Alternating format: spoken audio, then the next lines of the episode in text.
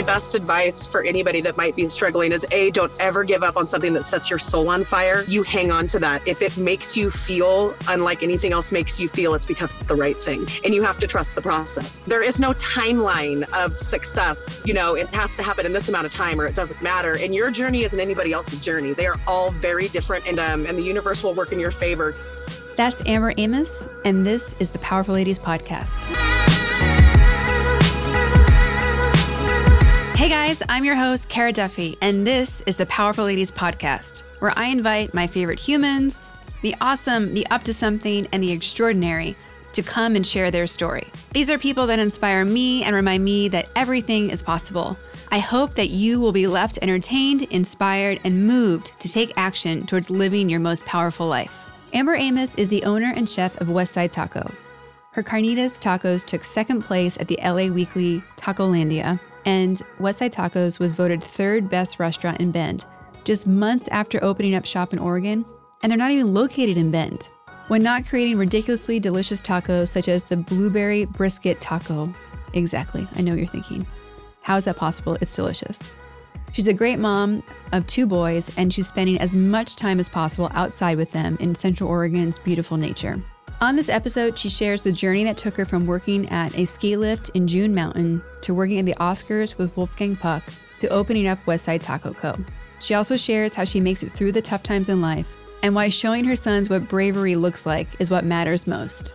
All that's coming up shortly. First, the Powerful Ladies podcast is brought to you by Boldly Fine. Boldly Fine is a small but mighty design and development agency based in Los Angeles, specializing in website design, brand development, e commerce, and bringing big ideas from awesome people to life. For a 20% Squarespace discount or a free design consultation, visit boldlyfine.com. Boldly Fine is who is the creative minds behind the, the Powerful Ladies website redesign, and I cannot be happier with choosing them to help us transform Powerful Ladies from the website that I designed on myself to the beautiful, awesome website that we have today. I cannot recommend them enough.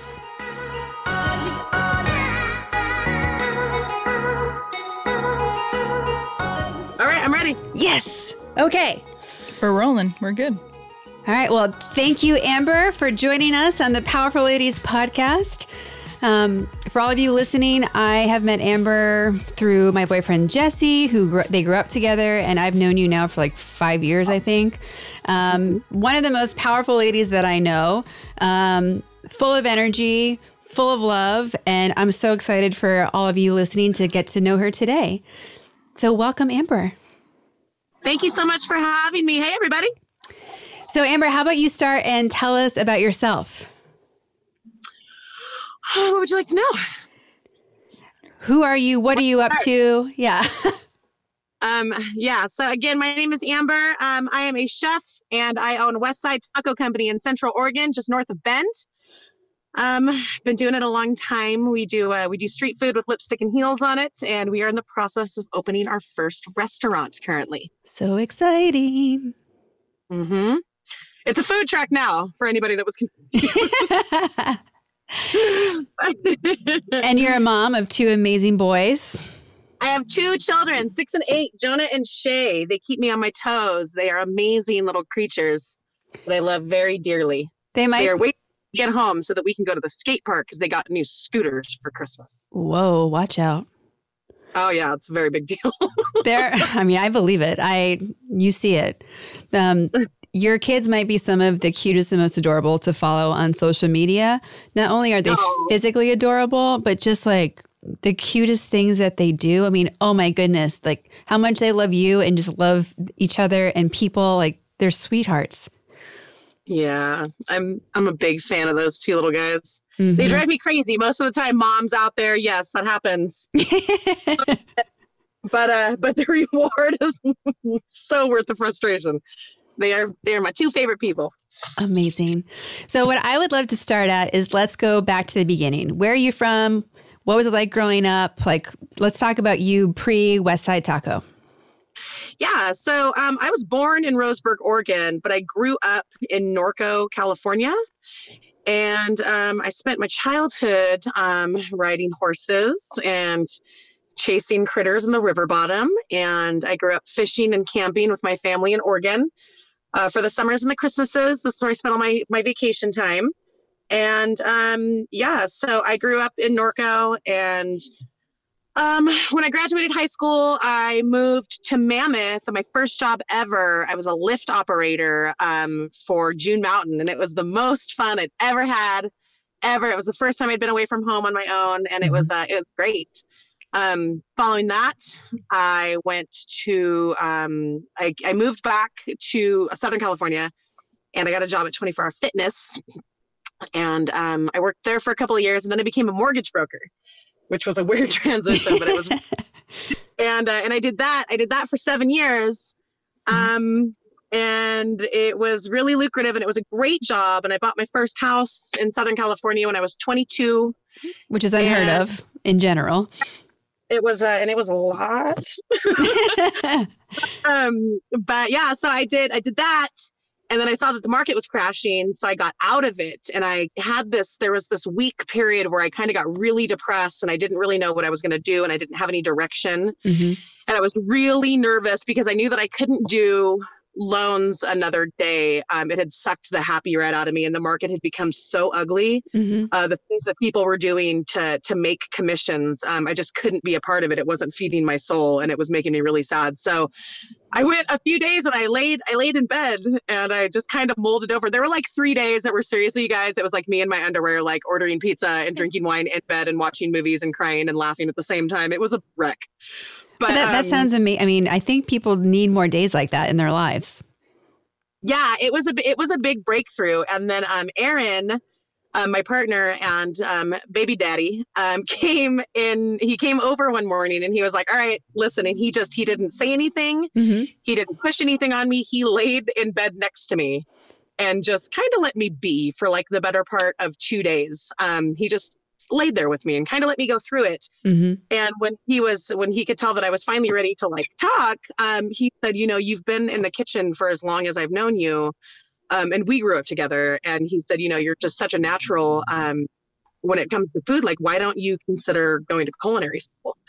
And it was like, it just clicked. Mm-hmm. Um, so that's what I did. I, um, I let my house, I let him, I let, I let him foreclose on my house. I didn't even fight for it because I was so over that chapter of my life. Mm-hmm. But I let everything go and I walked away and I went to Le Cordon Bleu in Pasadena and, um, and uh, it was the smartest thing that I could do for myself because it was this completely new chapter where I became a student again, and it was completely different um, than any setting I'd ever been in, and mm-hmm. and I loved every second of it. It was some of the hardest work I've ever done, but it was some of the most rewarding um, times of my life. And and that was kind of how that chapter turned. And so um, and it was this huge breakthrough and then i was happy again and i was i was creating mm-hmm. and it felt really really good. And i haven't missed my life before that a single day. Like there's not a day that goes by it's like oh man i really wish i was still in real estate. Like no it's never happened.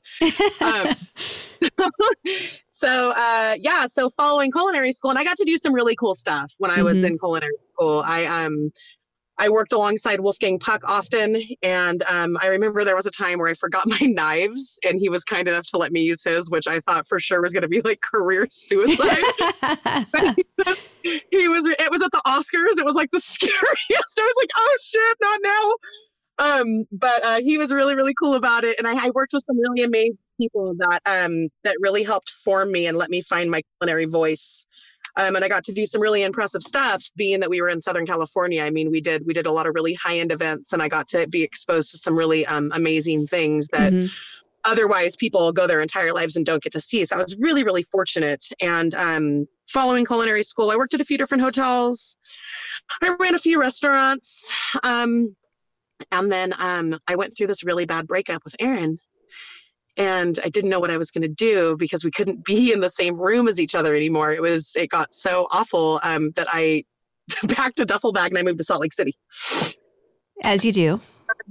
You, you know, just you just skip dates real quick and and um, yeah, and it was it was six weeks after I moved to Salt Lake City that um, that I found out that we were having a baby. Ooh. And so if that's not a universal bitch slap, I don't know what is. Um, so In the kindest, gentlest way. Yes. yeah, you know, I just yeah.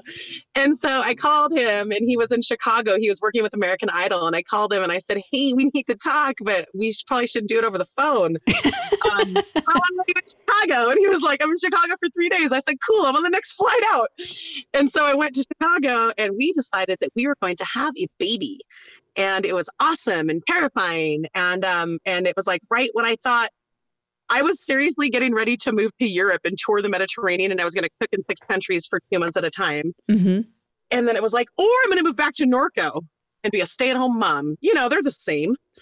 Um, so so I did that, and uh, and we had Jonah, and um, and that that kind of turned into me. Um, I started. I, I didn't work for the first three or four years that he was alive. I just I stayed home with him and Shay because I had Shay two and a half years later hmm and um, and I dedicated all of my time to them. And then um, and then I decided to take some time to kind of break back into it a little bit.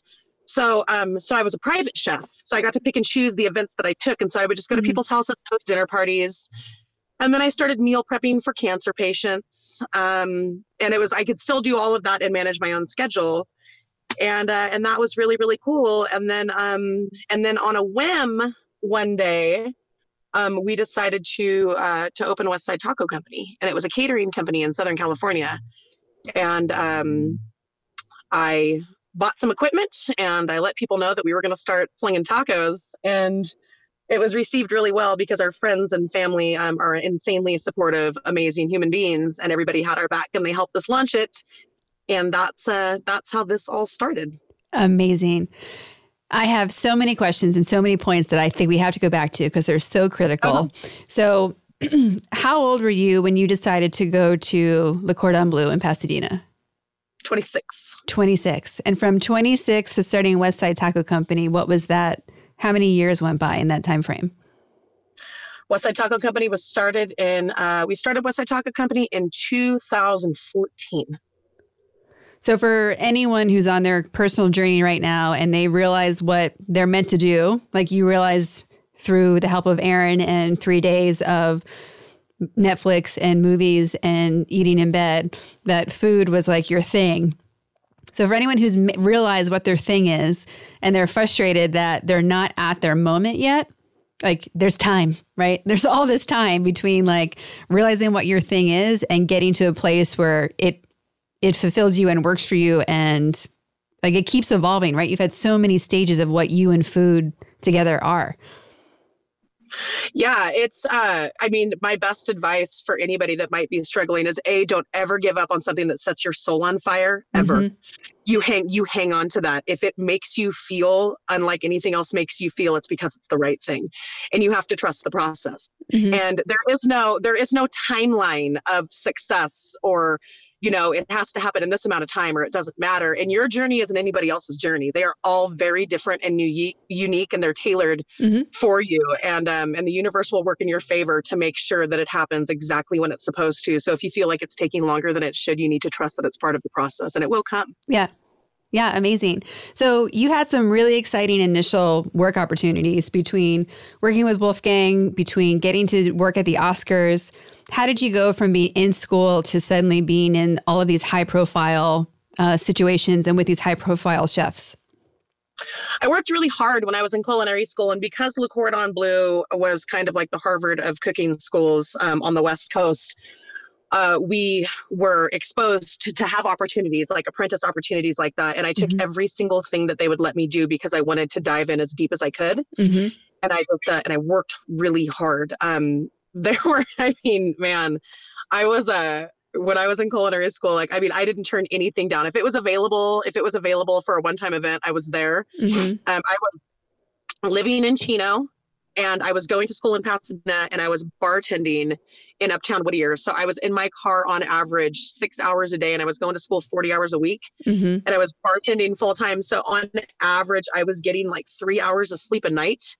Um, and on the days where my body probably just really needed some downtime, I was Mhm. taking events like that. I was taking anything I could because I wanted to get as much experience as I could because it went by so fast. Yeah. How did you sustain yourself living like on that schedule? Because I think, I mean, one of the things that I admire so much about you, and there's so many, but one of them is that there is no doubt in anyone's mind that you work your ass off. Like you are you are a hustler in like the best definition of that word because you're so committed and you believe so much in it. And you know for better or worse you're like no we're doing it. I got this. Let's go. Let's go. Like you know how to like hustle and fight and push through things. So when you're living on three hours of sleep and you're working 40 hours a week and you're in the car six hours and you're bartending, like what do you do to physically and mentally sustain that? Or is it just, is your process just step on the gas until there's no more gas and you'll figure it out then? It is absolutely my approach.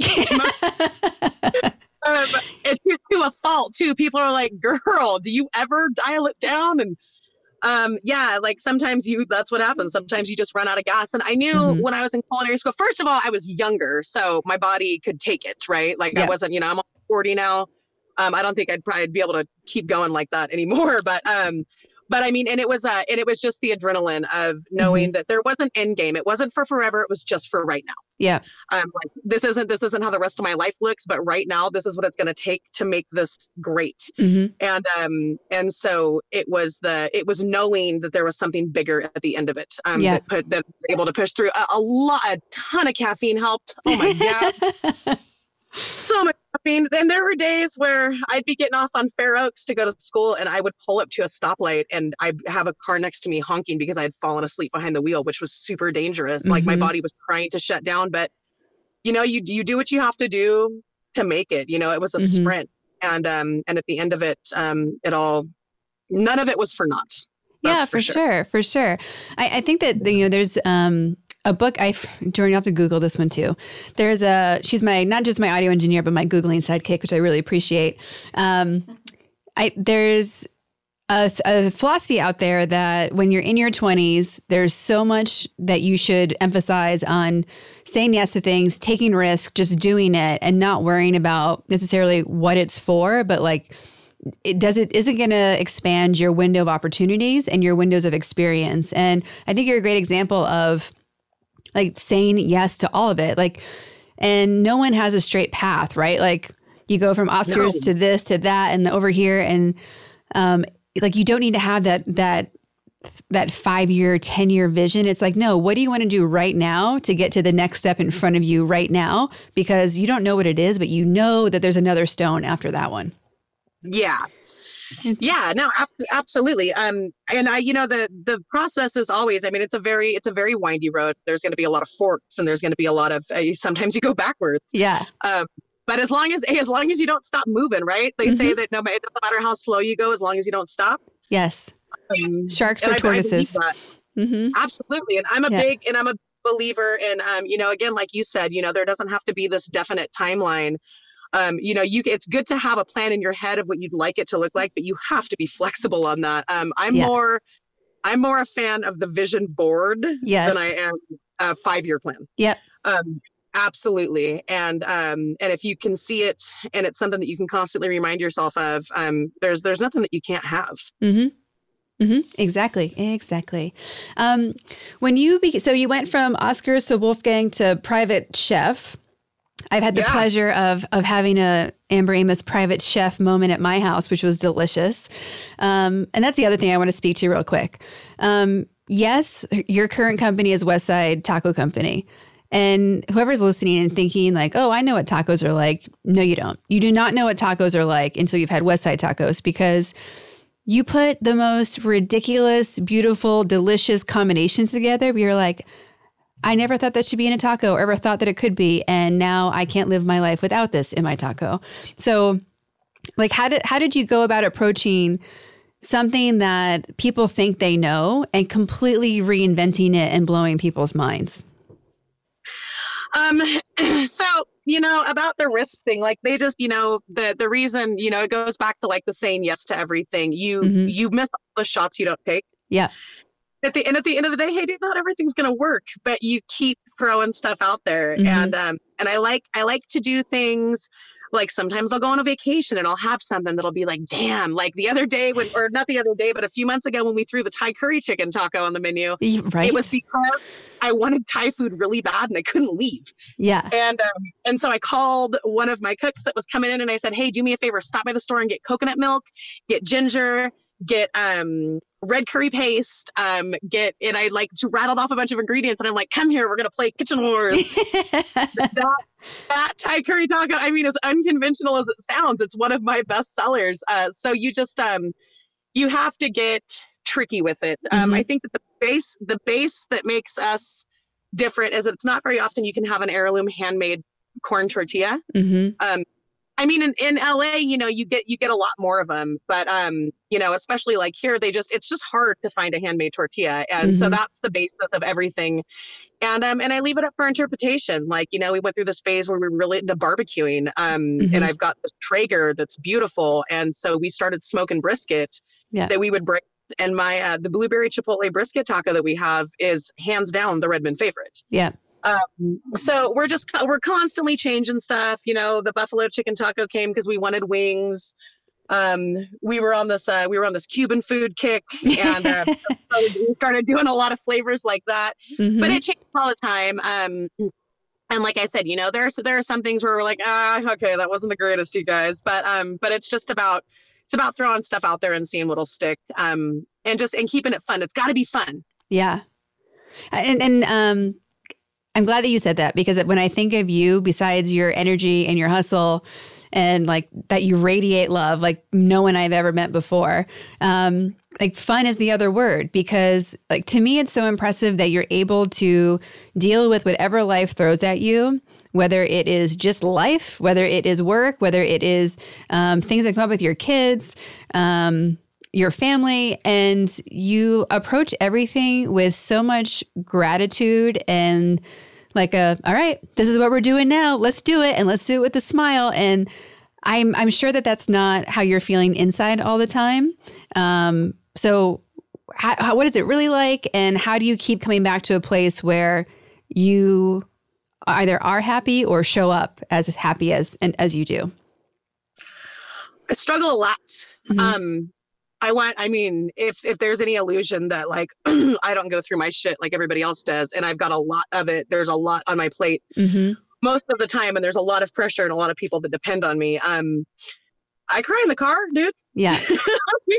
don't trip, but I try to. Um, sometimes you just have to fake it till you make it, right? Like yeah. you're gonna have to force a smile and know that like no matter how bad it might be right now it is going to get better and nothing Mhm. is permanent um so you know i try to uh, i try to really not take myself so seriously sometimes Yeah. it's it's a struggle but um but you you have to you can't dwell on on all the stuff that's not going your way sometimes you just have to let all that go and just focus on the things that are even if it's just one or two things and they might be so simple like damn my coffee was really good this morning and that lady was nice that gave it to me and you just kind of that for a while. You're like, Yeah. all right. And then you know, if you can if you can smile, I know it's infectious. Like if you can smile and you can you can create that kind of environment for people around you, then Mhm. eventually it becomes real. yeah. Faking it till you make it, yo. So so you've been up in Oregon how long now?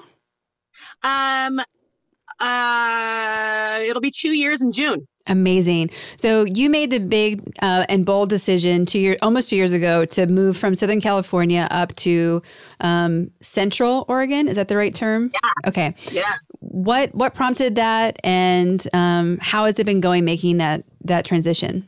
it was gnarly. Um, so we decided that we, um, I was very clear um, with Aaron when we started the family that I didn't want to raise my kids in Southern California. Mm-hmm. I grew up outside, um, and you know, we we fished, we hiked, we camped, we Yeah. Um, so and I want my boys to have that. And this, I'm in like God's country. This is like America's playground. There is there are so many lakes and such great rock climbing and cycling. And I've got beautiful snow and great desert and beautiful lakes and forests. Um, and I just want my boys to have that, you know, especially Yeah. with the way that society is going. Everybody's got a tablet in their face all the time. Nobody's talking to each other. Everybody's so disconnected. Um, that I really want my boys to be able to put their hands in the earth, right? Get, Yeah. get their hands in the dirt and um, and just be and be connected and grounded. And there was no way that we were going to be able to do that, you know. And it's hard enough to keep up with the cost of living, and it's just stressful. And so it started with uh, Aaron had never been to Oregon before, Wow. and I said I just kind of want to. Sh- I know, right? And uh, he'd been off the final, but not, I mean he'd been to like Portland, and I'm like, that's not Oregon, dude. Like, Yeah. it's like the LA of no, stop it. That's not you're missing it.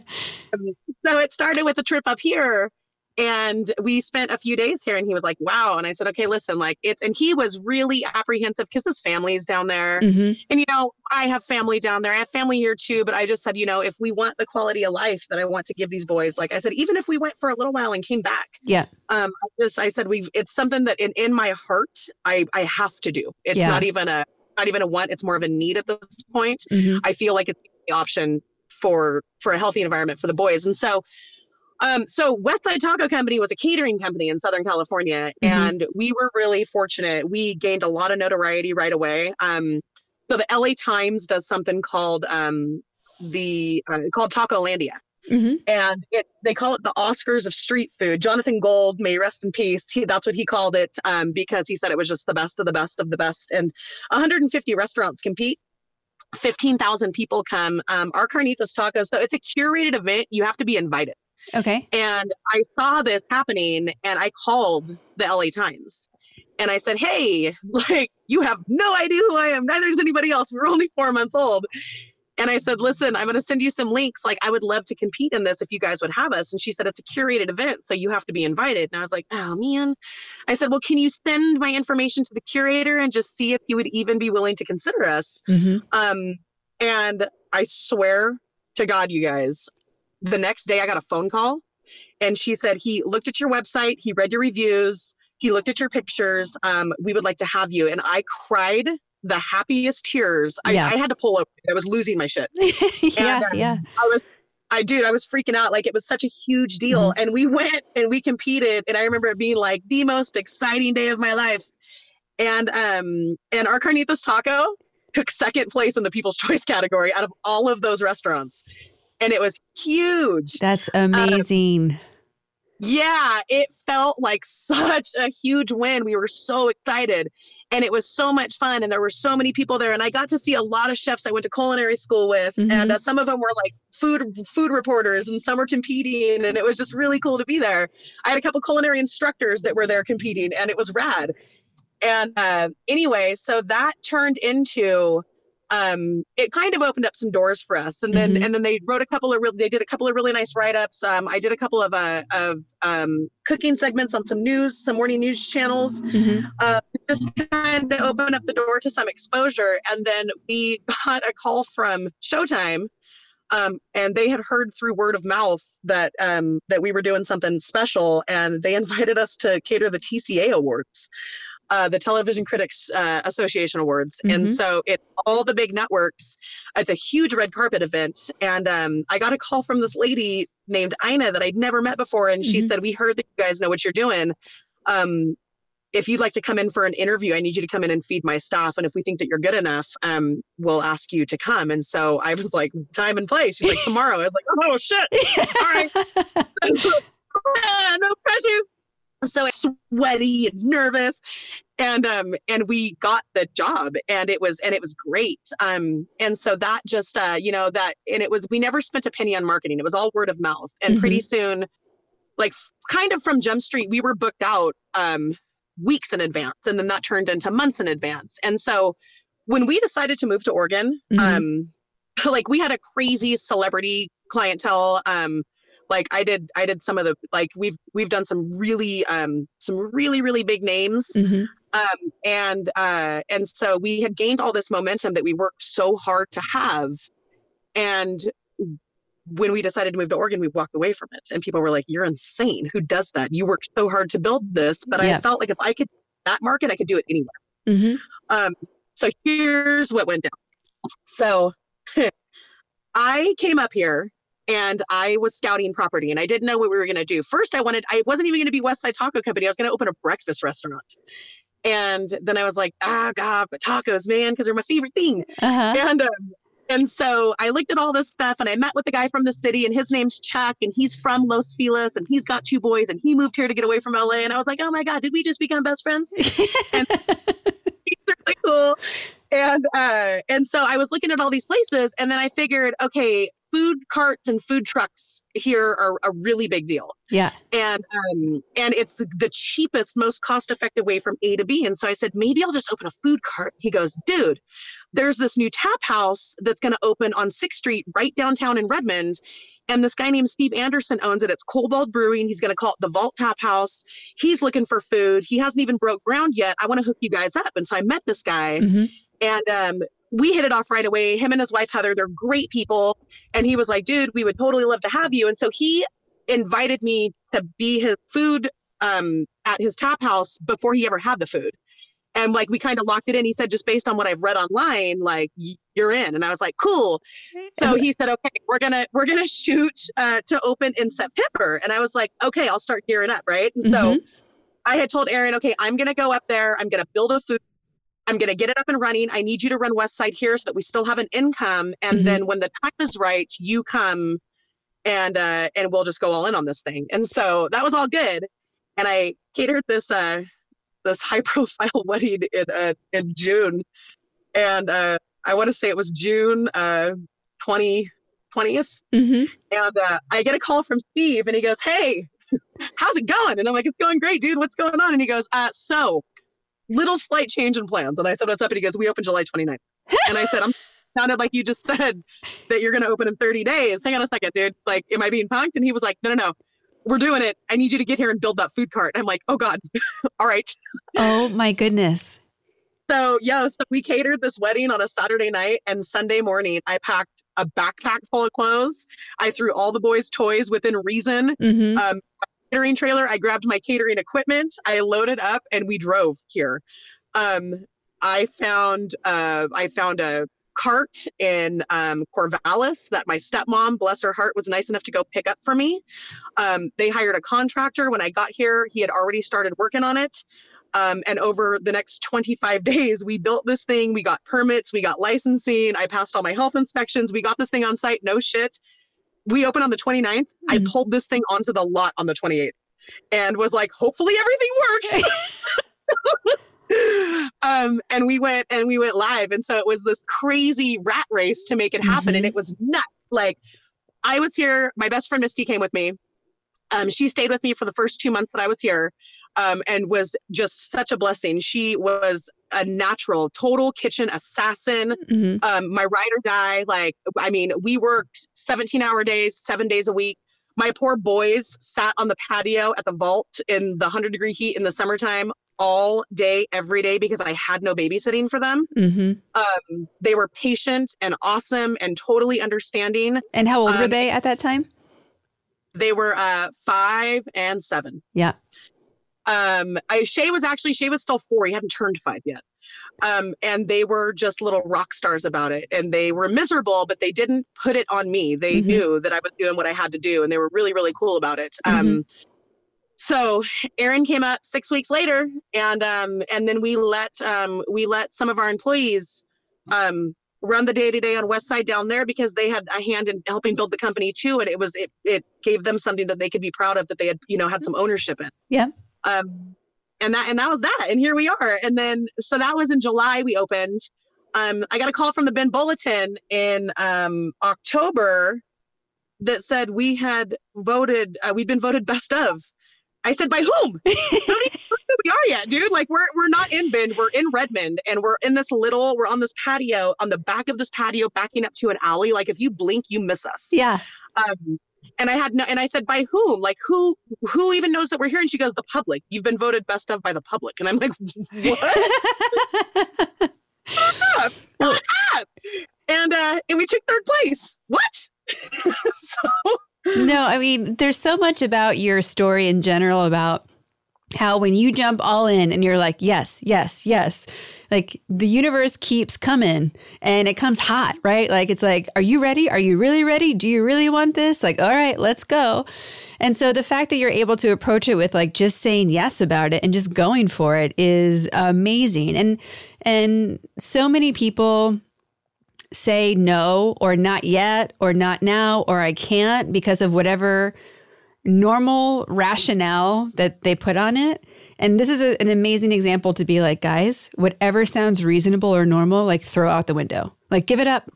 Give it up because on the other side of giving that up is this amazing, wild, lovely life that you can have, but you can't have it if you're sitting in like this makes sense. Like it, it just doesn't work. Yeah, there's a, there's not a whole lot of logic going on in this brain of mine. That's so not true. That is so not true. more of a and well, and that's the thing, you know, like I said, you miss all the shots you don't take. So what I've Mhm. learned over time is that it's okay if it doesn't work out, dude. Not everything works out. You know how many Yeah. times I have fa- and face planted? Oh my gosh, if I had a dollar, dude, I'd be retired. it's about but it's about you keep taking the shots and you do it without fear. Don't be afraid. Don't be afraid to fail. Don't be afraid to yeah. maybe it shake out the way it's supposed to but like the the act of doing it and Mhm. staring it in the face or grabbing it by the horns and wrestling it to the ground like that's the part of it that's fun That's the living Um, part.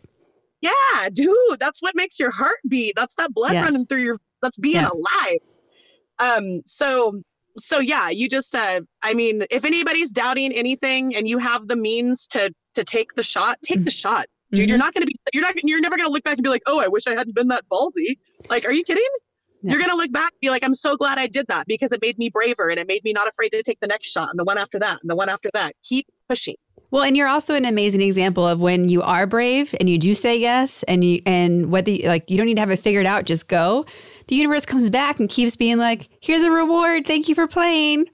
Like, yeah like she's, she's beautiful like that yeah. She she um, what's the quote of like she favors favors the risk or favors the brave? mm-hmm. You'll have to Google that one too, Jordan.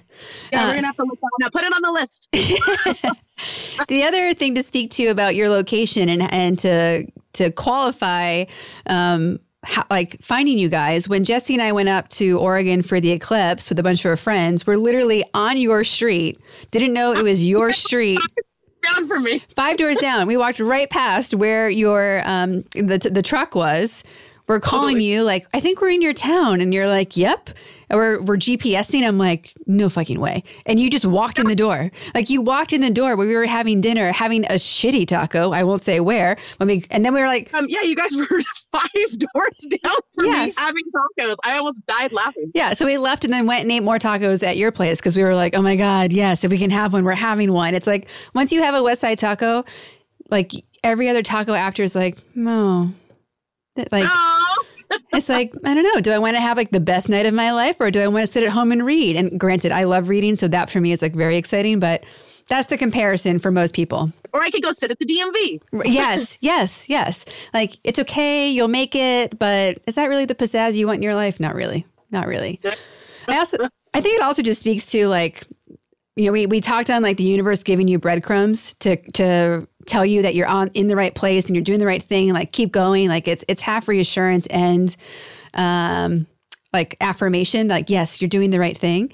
But then there's also people in your life who just keep showing up and it's amazing. And you're one of those people for me. Like just the fact that we were in Oregon in two seconds and we saw you, got to see you guys, I think twice or three times when we were there. Um, so happy yeah, it's just so nice when the universe is like, yes, you guys are supposed to, you guys have things for each other, stick together. You're like, yes, I will. Um, yeah no yeah, exactly. One of the things that I'm most happy about since you've made the um, transition to Oregon is seeing how much time you and your boys are spending outside and doing those things you went there for. Like, you are still running a million miles an hour. And I think, like me, there's just certain people that there's like two speeds. It's like in bed eating, or it's like racing so fast you can't see anyone. Um, and like to see you posting on Instagram and on Facebook, and it's like you're having an entire day, like a day that you are outside with the boy boys, just like amazed at how beautiful it is. And I don't ever remember seeing that pop up when you guys were down here. No, it's um, it is so. Hey, my stepmom's here. Speaking of speaking of it, got up the wind, got my trailer. Oh, hey, girl, hey. Um, it, um, hi, mama. Hey, I'm in the sorry. I'm in the middle of an interview. I'm so sorry. Hi, I'm in the middle of a podcast interview. Oh, Say hi. Hi. just came by to say hi, sweetie. I love you. I'm gonna get out and hug you while I talk. Um, This is Powerful So- Ladies attracting more powerful ladies. It's perfect. I love it. This one, she owns Osteo Strong in Bend. It's a bone density charging clinic, and she is a master at what she does. Whoa. That is a serious job she's got right there. Pretty big deal. That's funny. I wish I was recording that entire thing visually. That'd be amazing. And we're back. Yes. Sorry. Um. So, um, what was I saying? Two speeds fast. Oh, they, Off. that, that, um, Uh, no, being, outside with my boys, it Mhm. has been the most amazing thing. I'm so blessed to be able to do that kind of stuff with them. And mhm. um, you know, you just you make the time for Mhm. the things that matter. And I mean, we've had whole days where we've seen four waterfalls in a day, yeah. or we've hiked we've hiked three different spots, or we've floated the river and jumped in the lake, and you know, played played outside. Um, and I couldn't I couldn't do that when I was there. And I don't know if it's that I couldn't do it or if I just it was just a different life. Yeah. Um, I think I was so busy trying to get from A to B, or maybe I had convinced myself that there wasn't time for stuff like that. I don't know where it came from, but we've made a lot of time for it now. And Mhm. um and it is it is the best feeling ever because there's one thing that you get so much different parenting advice. Everybody's an expert. Nobody has the same thing to say. hmm I found that there's only one thing that everybody agrees on, and it's, it goes by really, really fast. Yeah. Um, so it has been um, it has been such a huge blessing to be able to play outdoors with them. I taught them how to fish last summer, and it was rad. That's so awesome. Yeah, I, they're uh, gonna learn how to snowboard this week. I'm gonna take them up, um, and uh, and I'm gonna teach them, and I'm super super excited. So One of the other big things that made you go up to Oregon was so that you could have the the work life balance you wanted, uh, and not have all the financial pressure that you had down here. Correct. Yeah. So yes, absolutely. I know that for a lot of people who are who are thinking about taking the leap from, you know, what would be considered safe work, right? Like either a corporate career or a regular nine to five or working for somebody else. When you are debating taking the risk of doing your own thing and not knowing if any money is ever going to show up, um, it prevents a lot of people from doing what they have to do. And I think it's just that's like the first step of bravery for you, right? Like the fact that you actually just were like, we're doing it because we can. But then to also be brave and say, I know we can make this work and we can make it work better when like we make a choice that allows the money to go farther, like to make it stretch so that every hour isn't required to have basic survival. Right. Um, yeah, I mean, and you and you know what I didn't do, what I didn't do was I didn't worry myself into submission or I didn't let money be the reason that it talked me out of it. Mm-hmm. I figured, hey, if this thing tanks, um, you know, I can always go sell cars or I'll Yep. go get a job at a restaurant or I'll bartend and I'll, you know, work, you know, an office job or I'll do I'll do whatever it takes. Mm-hmm. Um, I wasn't going to let that prevent me from taking the leap. Yeah. Um, and uh, and we're just uh, we're really blessed because this community is so insanely supportive. Um, we have been welcomed with open arms, and it was funny when I first moved here. Um, I had a couple of people telling me, "You better get rid of those California plates, girl. They're gonna hate you." I'm from Roseburg. I'm an Oregonian first. Like, hang on a second, dude. I'm not from not from here. Like, don't and don't don't do that. People aren't Yeah. like that. People are good by nature usually. mm-hmm. Um, and so, um, you know, and I was, I was a little nervous, um, that it would be like, you know, there, and there were a couple of people that came that were like, oh, whatever, LA. Mm-hmm. Um, and it's like, you know, you, you can't be for everybody. And I kind of like that. Um, Yeah. but, uh, but yeah, like these people have been so supportive. And the thing that I get the most, and it's, you know, without our customers, we're nothing Mm-hmm. um, these these people are the reason that I get to do what I love the most. Um, it's because they are accepting and appreciative. Um, you know, two or three days a week, I get customers that come in that tell me just thank you for being here, thank you for being here, and thank you for not opening in Bend when you could have when everybody else would. Mm-hmm. Thank you for saving something good for Redmond. Like you're you're the best thing that's happened to us in a long time, and it's like the finest compliment you can be paid. Um, and then it just makes me want to try that much harder to bring them something better. Mhm. Um, yeah, and uh, yeah, if you you know if you do what you love, they say you do what you love, you never work a day in your life, or if you do what you love, the money takes care of itself. And you know that's not always the case, but um, but if you you have to believe, you have to Mhm. believe, and you have to trust. You have to trust. Yeah. Um, there has to be some you, you leap knowing that the net will appear, right? Yeah. um and um and usually if you're driven and you've got you've got a solid plan and um and you're you're ready you're ready for the hurdles and the waves that are going to come Mm-hmm. um there's usually not too many things you can't get through Yeah. and the, and the money will take care of itself so um i just i refuse to let that be a fear factor Yeah, yeah, for sure. So, a- as a very powerful lady, um, where do you go for your your source of inspiration? Whether it's like people or spirituality or blogs or family, like wh- where do you keep going back to to um, m- like maintain your power and be able to keep going? Uh, my boys really um, are the driving force behind a lot of things that I do. Um, it's it's for them. Mhm. I want to set an example that they don't have to be um, afraid of anything, that they can do anything. Yeah. And so I have to lead by example. Um, you know, it was funny. We went to Blue Pool, which is this uh, beautiful place that locals will probably kill me for saying this because it's like, We It's won't like tell one of- you where it is. Yeah. and I forgot what it was called, even though I just said it. It's this one of the most beautiful places I've ever been in my life. And this water hmm is crystal clear and it's 30 something feet deep and you can see right to the bottom. It is aqua. I'll text you a picture of it. It is the most Yes. insane place. Um, and so um, people will jump in it and the water's freezing. It is freezing cold. And it's this gnarly, it's a four mile hike in. And then there are these crazy rock switchbacks that you have to climb over to get down to the water. hmm And um, and it's a it's a wicked hike. And my boys take it like champs, man. Like they're like, hell no, that's too far. So, um, or like just climbing over these huge rocks and traversing this crazy terrain that's really slippery. They're like, no, dude, I'll see you. I'll stay here. hmm So, so we went a few times, and Jonah really wanted to jump in. Yeah. And when we got there, he got stage fright, and he was like, I can't, I can't, I can't. I said, No, you can though. That's the thing. Like, you just have to do it. It's the first one's going to be the hardest, and then it's going to get easier and easier. hmm And so um, the last time that we went was over summer. And uh, it- but it was like at the end of summer, like it had already started getting cold. hmm And um, and I was in jeans and a tank top and some Birkenstocks. And we got down there and he was like, Mom, I really want to jump in.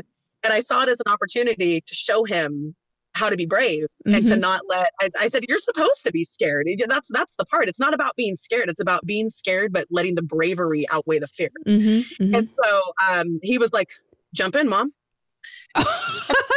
You've been served. Yeah. uh touche. And uh, and i did in jeans. And um and it was crazy. I've never yo i've never experienced anything colder in my life. So it sucked the oxygen right out of my lungs and i couldn't breathe. Oh yeah. Mhm. and so i'm i'm like egg beater right? Like Uh-huh. i'm kicking stay afloat and, I, and he's like mom are you okay? And she's like mom are you okay? And i'm like never better so it was so funny because like and there was this group of people that were there and they were watching. They were like damn mom go ahead. And i'm like it cannot catch my breath dude. I'm like this is how i die. Okay. All right hey way to way to be cool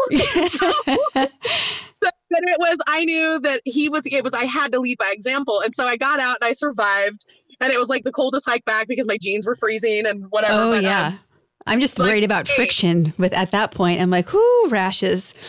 Right? And so but at that point in that very moment i was a superhero to them. Yeah. and um and it was like damn mom's a badass. And uh and so like it's funny too because when jonah talks about it sometimes he'd be like whatever dude my mom jumped into blue pool. Like, don't go there it's terrible.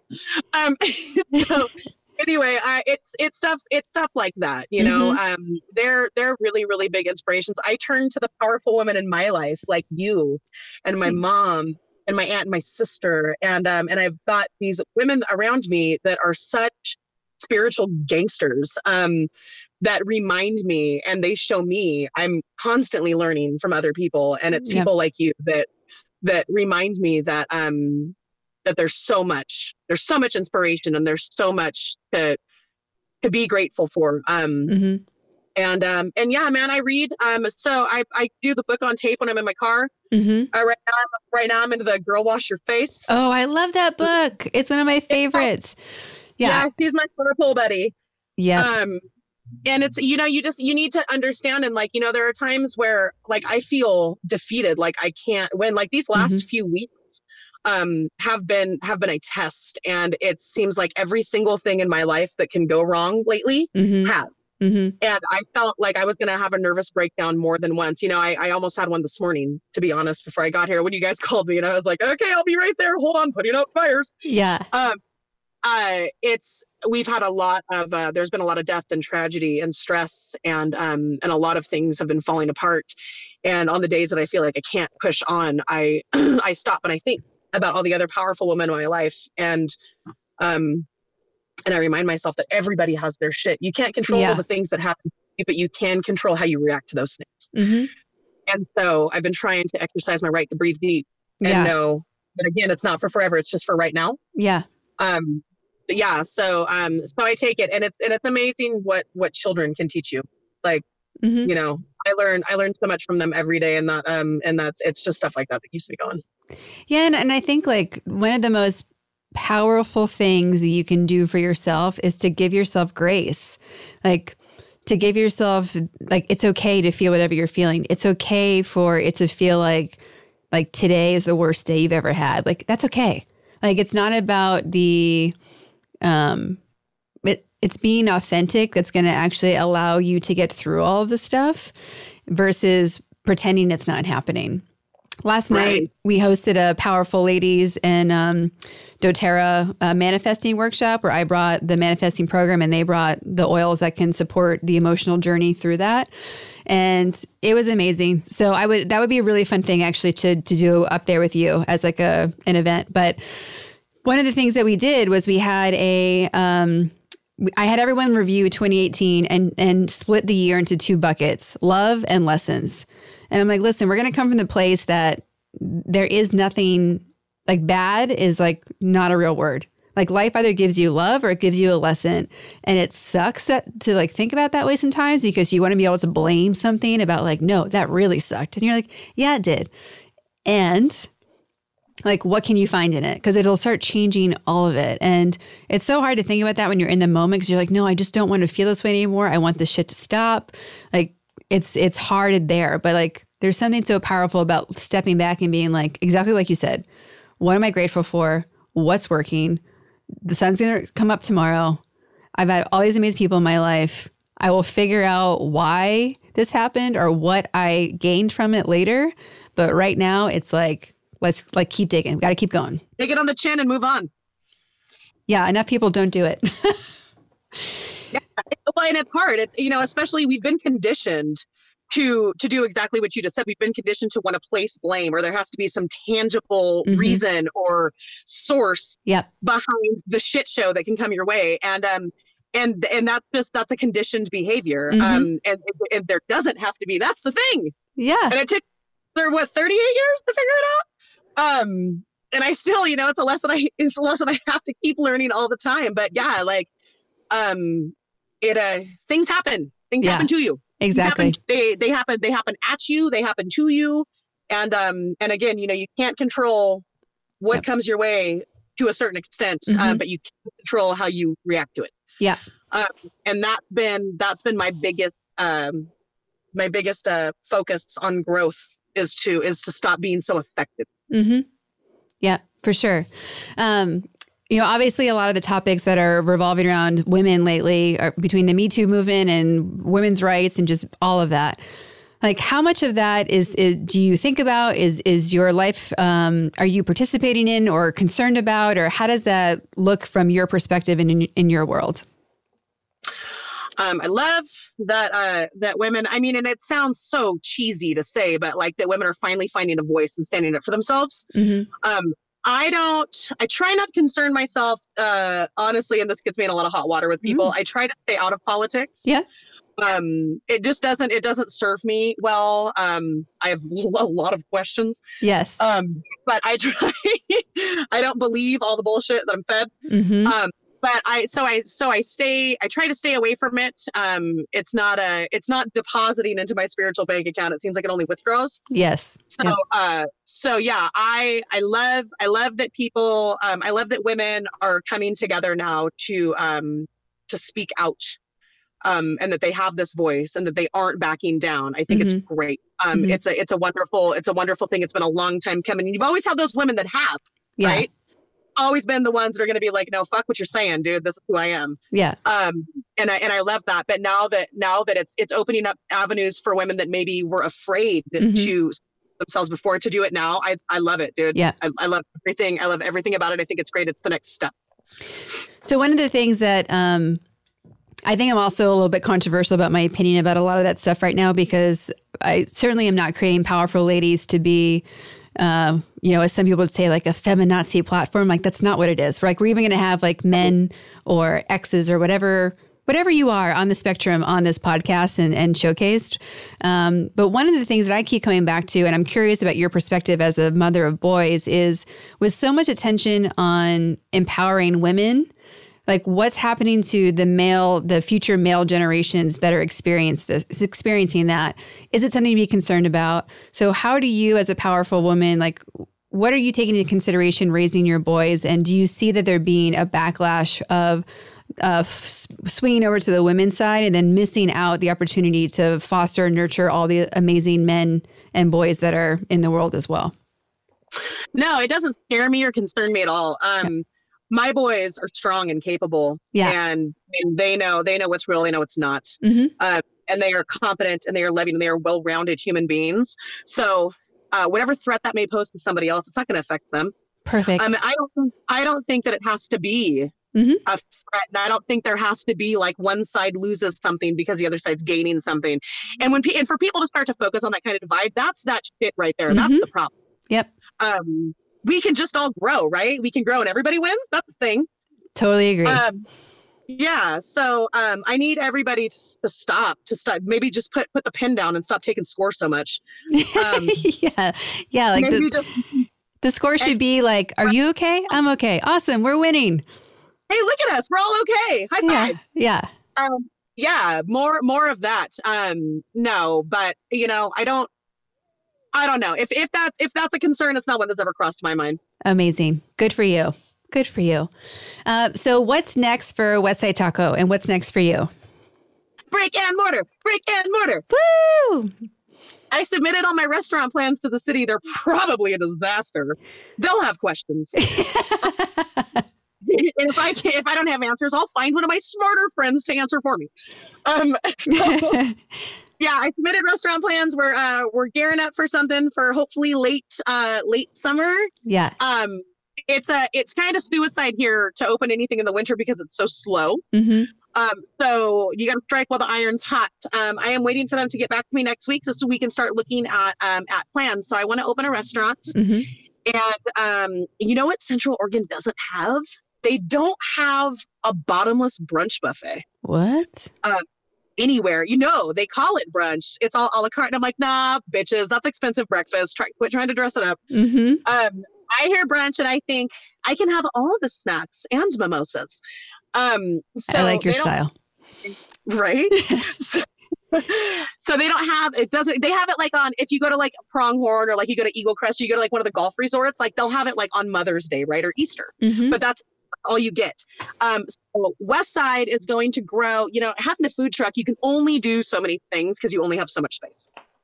Um, and I want to really flare out the menu. I want big seafood dishes. I want big appetizers. I want really sexy desserts.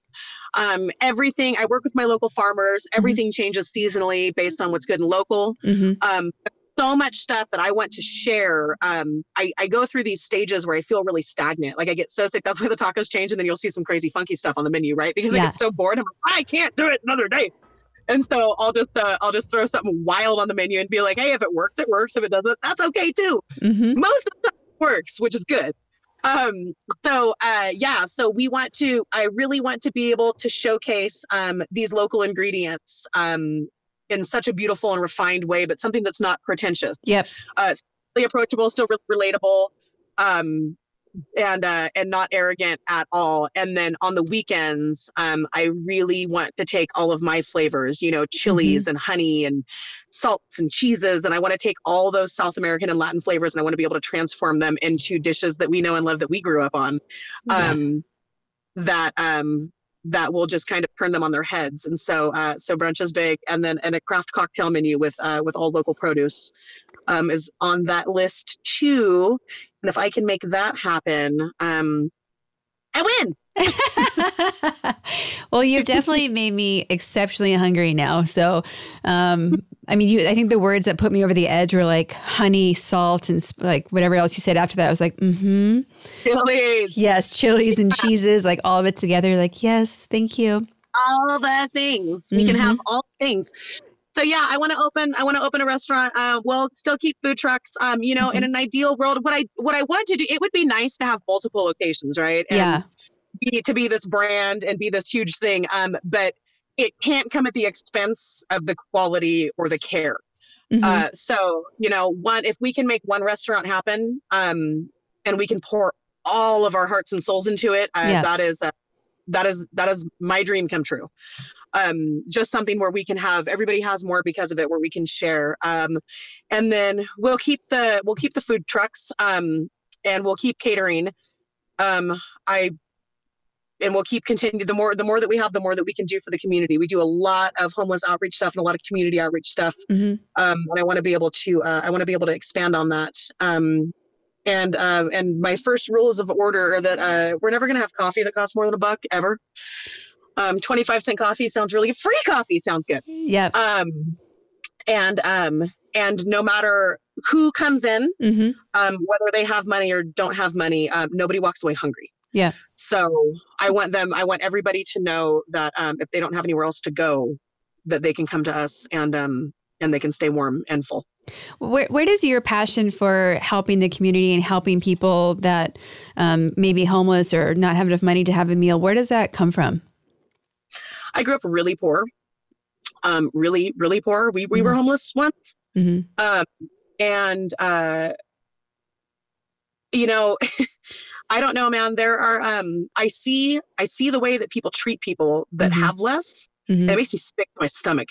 Um, we're human beings, and we should be empathetic, and we should try to help each other. And um, and I see so much of that not happening. I see these poor people. People don't decide Yeah. themselves into a situation like that. It's not like they electively choose to end up there, and it doesn't matter how you got there. You're here, man, and that's Yeah. awful. hmm And it breaks my heart to see people um, have to go without. And um, you know, especially here, man, the snow can get wicked cold, and I Mhm. mean, it's it's brutal. It was negative four the other day. Um, it's snowing super hard outside, and these people don't have jackets, and they don't have anywhere to go. And um, and you know, and and food for me, um, food is love Yeah. and uh, I might not I might not be a great painter. Um, I I can't really build anything, um, but but I can cook, and that's something that I can share with people where everybody has more because of it. hmm Um, that's a gift that I can share, and as long as my hands work, hmm um, I will I will spread that love um, as far and wide as I can to people that need it the most. Because sometimes you have no idea that just a small act of kindness like that can really make it or break it for somebody. Hmm you never know where people are at. And so um so that's that's where it comes from. I know what it's like to not i know what it's like to be hungry. I know what it's like to be cold. Um hmm and uh and if we have the capability to uh to curb some of that like why why aren't we doing more of that? Yeah. just do it. A hundred percent. you're not sorry you help somebody. Yeah, exactly, exactly. Um, you've also talked a lot about how the uh, community and the restaurant community, food beverage community um, in Oregon has been so supportive and welcoming as well, and like the the that it's a really special uh, culture that you guys have there. Um, what has it been like for you to experience, you know, Ca- Southern California to the Richmond Bend ar- area or Redmond Bend area? Like, what pride does that give you about what you do for work when you see what your peers are operating like? Um, man, I got the coolest group of cats around here. I will tell you. Um, they are so kind and chill and genuinely just they're genuinely kind people. It's not lip service. Yeah. Um, people talk to each other here. Not everybody's on their phones. People don't take their phones a lot of places. It's you know, and in LA, that's all you see. I mean, Mhm. I can't t- as at running restaurants, I can't tell you how many thousands of tables I've seen where everybody at the table has a phone in their hand and nobody's talking. Mhm. Like that's not really why why even go to dinner? What is the point? Yep. Um, so uh so you don't see that here. Um, people are active, they're outside all the time. I've seen more dads, sans wives, pushing strollers at farmers markets, getting organic vegetables than I've ever seen in my life anywhere. It is the coolest thing. Um, and they're just they're just all really uh I mean, everybody smiles at you. Everybody says hello. Mhm. Everybody asks you how your day is, and they mean it. Yeah. They really want to know. Um, so you know, and I've got um these these chefs here are incredible, and they they care so much, and they you know everybody works so hard to to support local. hmm Um, you don't see what you don't see here is you don't see uh, a lot of corporate businesses. You know that in like a 40 or 50 mile radius, we have one Target and two WalMarts. That's it.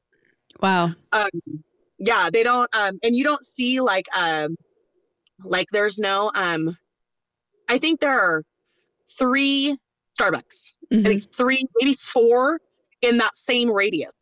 Um, but there's a lot of Dutch Bros and there's a lot of um, of independent coffee houses that uh, that really really care about. Um, my next door neighbors are Proust and they make my favorite coffee on planet Earth. You guys, they just came out with this thing called a London Smog. I don't know how long it's been around. I'm probably just discovering it because I suck. But uh, it's an Earl Grey tea with steam milk, vanilla, and a shot of espresso, and it's my new favorite breakfast beverage. Not gonna lie. that sounds dreamy. Oh my gosh, it's so good. um, yeah. So, but you see all these people working together, and like you know, all of my neighboring businesses hmm tell every single one of their customers that come in, "Have you guys been to Westside? You've got to go try the tacos." Like, and it's that kind of support. hmm Um, that is, uh, it's just profound. Um, and I didn't get a lot of that. It's more of people. What I saw in Southern California, and this isn't a knock to anybody from Southern California at all, dude. I mean, I grew up there Yeah. um, I'm not I'm not trying to to put anybody down or say anything bad, but what I found was the difference here is that everybody leans in to lift each other up, and I felt there Yeah. it was a lot of trying to like shit on us Mhm. or to get one over on us or like sabotage our business to make theirs more successful. And that is not at all the approach here, and it's so refreshing. Um, Yeah. Really i'm really grateful for for our customers and um and our community alike because um everybody i mean so many so many small businesses you just don't see the big corporate chains and these people are all trying really hard and Mhm. and they all want to see each other do well so um it's uh it's just it's so nice it's so nice It reminds me of our, our girl Rachel Hollis that we were talking about before with her awesome book, Girl Wash Your Face. Like she she says um, something about how it's not about competition. It's about there's room for everyone. And guess what? Like everyone has a place. Everyone has this opportunity to go and live what they're meant to be here for. And I'm totally paraphrasing, so I apologize, Rachel, if I completely messed up your message. But um, no, I love that, that that that's the environment because when you have confidence in what you're doing, and you're not coming at it from a uh, a lack of position. It's a game Right. changer for how you appre- approach not just people but the businesses that are around you. Um, so it's so nice to. I'm glad that you're having the experience that you're having, and Yeah. how much is transforming. Uh, even if you don't feel it in this moment with what you're going through, like just who you are and what you're able to provide for yourself and your family and your and workers. Because you talk about the people on your team the same way you talk about your family. Uh, I know how important it is to be having a team that is family to you.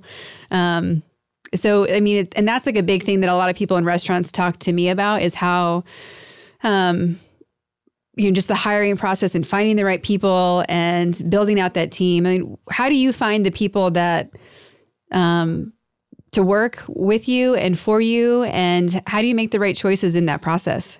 yeah you know you it it takes some time. I've uh, Yeah. i've replaced entire staffs three different times. Yeah, um but but you know you know the ones and they and they show you. They they come out and they show you. So like um right, like right now i'm watching drew run food. Uh huh, my other my other cook didn't come in um and i'm just watching drew. He just walked he just walked six trays inside he's running back and forth. Um but he's and he's not he doesn't even um he went and opened a food truck uh, next to me recently Mhm. and, uh, and it didn't work out uh, the way that it was supposed to so he ended up kind of pulling the plug on it which is Mhm. fine but was like hey dude do you have any hours for me and like i know that i can trust drew blindly to completely have my back and Mm-hmm. take care as much as i do with my customers with the quality with Yeah. there's no half step um all of my employees like that are Mhm. like that right now and you can usually tell um, they'll start to either get lazy or overwhelmed or their morale will change Mhm. And when you're in a food truck there is no room. It is too small of a space Yeah. for any kind of emotional cancer yeah, um, it uh, it spreads so fast and you just can't have it. And so um, you you give the people room to to be who they are. Yeah, and um you know to have to have good people you've got to be a great coach. Um, Aaron is such a fantastic leader and sets such a great example um, for our staff Mhm. that um, he makes it he makes it so nice and he gives them the confidence that they they, need- they need. And usually, if you've got somebody that can kind of be a bad seed or whatever, they usually kind of just see themselves out. Mhm. Um, which which is which is fortunate. Sometimes you've got to apply a little pressure, um, but but we've been we've been pretty lucky. It's a completely different environment here Mhm. um there's not that crazy cutthroat hustle um where everybody's like super hard and has to go fast and needs to take something from somebody else to get what they deserve or it's not like Yeah. Um like I was saying about how um how the um like the community's so rad here, you know, I've got Mhm. I'm constantly being compared to three other um Mexican restaurants in Central Oregon Mhm. um, are your tacos as good as this place's or is it as good as that place? And uh, you know what's funny is that like um, I'm like I don't know, they're different, but why don't you try them and tell me? yeah. if you don't like them like it's all good but um but i wear i wear hats and shirts from these places while i'm working in my truck because there's enough for everyone yeah. Um yeah and um or like i'll go out and it'll be like oh my gosh it's the taco chick and i'm like what's and i get that so much at farmers markets at concerts, at like craft fairs at like beer festivals um Mhm. i get recognized a lot so does aaron but so does my staff Yeah. and um and it's really cool because all you know my my guys and girls are um i've just got this great crew and so like i don't even usually cook when when they're here i run food and take orders. Yeah. and uh, and i'll be like hey hey guys i'm first time here i'm amber this is chef mary and uh or this is chef angela or drew or Caden or whoever's liz whoever's working that day. And um and it's cool because it gives them that ownership and they all they all really care and they know how hard we work to try to deliver something that we're passionate about Yeah. and it makes me passionate about it too. So um yeah yeah and then and then the ones you know i've had i've had some people I, i've been robbed more than once since i moved here by employees um for lots and lots of money Mhm. um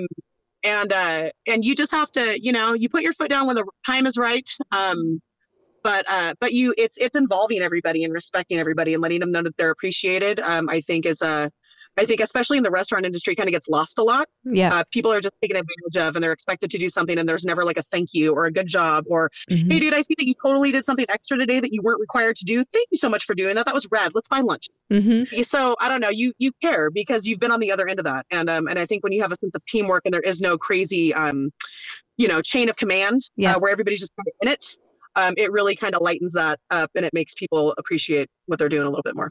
Amazing. What I would love to know um, for myself, selfishly, is what are you up to this year besides opening the restaurant? What are you doing for yourself? Like, what's on your vision board for the year? So I think I'm gonna take piano lessons. Ooh, that's been on my list for years, and I haven't put it on my vision board yet. Obviously, it hasn't happened. Ugh, okay. I want to do that. I want to take piano lessons. Um, I'm going to start rock climbing with Jonah because Jonah's a crazy talented rock climber, and I feel like such a loser when I take him to Bend Rock Gym because I can't climb because I don't know how. Yeah. Um, so um, I'm going to start rock climbing with Jonah. Um, I um, um, yeah. So it. I don't. I'm going to try to make it happen as soon as possible. I want to write a children's book That'd be amazing. that revolves around local organic food and farming and teaches the kids because I don't. There's so many kids. You'd be amazed at how many kids can't identify vegetables hmm um, because everything's processed. Yep. Um, so then that you could where I could tie in, you know, like life lessons and kindness, um, and and um, if I could tie that into some some sort of storyline and character where um, where it all revolves around like farming and, and local stuff, where it Mhm. Kind of take it take it back to the old school a little bit. Well, when you're ready to take that on, I have an amazing illustrator, also a powerful lady who I think would be perfect for it. Like, really great, Oh, like kid oriented illustrator. I mean, her work's amazing, but like instantly she popped in my head. So I'll have to connect you guys. yeah, I'm a terrible artist, like real bad. So I need somebody to make to bring all that to life for me. Yeah. Amazing. Amazing. One of the things that we love to ask our guests um, is where you feel you're at today or on an average day on the scale of human to powerful lady. If human is uh, a one, powerful lady is a 10, where would you put yourself today? Where do you shoot for every day? And what's, what's reality? Ideally, you want to be at a 10, right? I think that's the, that's the goal. Uh, it's not realistic, but it sounds great on paper. Um, I think I hover somewhere uh, somewhere between a, on a on a day to day, like on a day like today. Um, I'm probably at a four. yeah. Um, yesterday, I was at an eight. Awesome. Awesome. Um, but you know what? Today's early. It's it's 128. hmm I can guarantee you this by three o'clock, I'm gonna be back at an eight. For sure. I mean, plus you've just like checked the box for a Powerful Lady podcast session, so that could that pu- push you up a few points for sure. Feeling pretty unstoppable right about now, not gonna lie. Good. Awesome. Well, this has been amazing. You are such a powerhouse. I love and respect you so much. Thank you for being on my list of inspirational women. Um, I really look forward to us offline planning some time to come up because I love being up there. I love visiting with you guys. Um, the more good juju I can get from that location and you guys and to give it back would be amazing. Uh, as we're closing out, um, are there any last words, um, comments, or just messages that you want the listeners to hear? Um, I love you. Thank you for having me. Um, you guys, like, I don't know, take anything away from today. Be brave. Take the shots. Believe in yourself. And um, and the rest of that, I mean, the rest of it falls into place. Don't be afraid. Yeah. Life's too short. To be afraid. Awesome. All right, you guys heard it from one of the bravest women I know. I recommend you take her advice, whether it's jumping into a cold water or starting your own company. Do it. um, all right, do it. All right, Amber. Thank you so much. I love you. I'll talk to you soon. Have a great day, guys. Thank you. Bye. Amber is a badass. She is the definition of hustler, of heart, and just oozes love for food, for people, and for making a difference. She's a great reminder of how many hours there really are in a day. Every time I talk to her, I'm left inspired, motivated, and ready to be in action. There are no room for excuses when you're up to something you love. To me, she represents yes. Yes to the opportunity, yes to figuring it out, yes to living life on her terms and bringing as many people with her as she can on her rise to the top. You can show Amber your support by following Westside on Instagram at Westside Taco Co. and send her a note about your favorite taco recipe. Head over to the Westside Taco Co. truck location at Kobold Brewing to try a delicious taco for yourself. Enjoy one for me. Tag Powerful Ladies and Westside Taco when you share it on Instagram. Check out westsidetacoco.com and place a catering order for your next big event. If you'd like to support the work that we're doing here at Powerful Ladies, there's a couple of ways you can do that. Subscribe to the podcast on Apple Podcasts, Stitcher, Google Play, or anywhere you listen to podcasts. Leave a review on any of these platforms. Share the show with all the powerful ladies and gentlemen in your life. Join our Patreon account. Check out the website, thepowerfulladies.com, to hear more inspiring stories, get practical tools to be your most powerful, get 15% off your first order in the Powerful Ladies shop, or donate to the Powerful Ladies One Day of Giving campaign. And of course, follow us on Instagram at Powerful Ladies. For show notes and to get the links to the books, podcasts, and people we talk about, go to thepowerfulladies.com. I'd like to thank our producer, composer, and audio engineer, Jordan Duffy. She's one of the first female audio engineers in the podcasting world, if not the first, and she also happens to be the best. We're very lucky to have her. She's a powerful lady in her own right, in addition to taking over the podcasting world. She's a singer songwriter working on her next album, and she's one of my sisters. So it's amazing to be creating this with her, and I'm so thankful that she finds time in her crazy busy schedule to make this happen. It's a testament to her belief in what we're creating through Powerful Ladies, and I'm honored that she shares my vision. Thank you all so much for listening. We'll be back next week with a brand new episode. I can't wait for you to hear it. Until then, I hope you're taking on being powerful in your life. Go be awesome and up to something you love.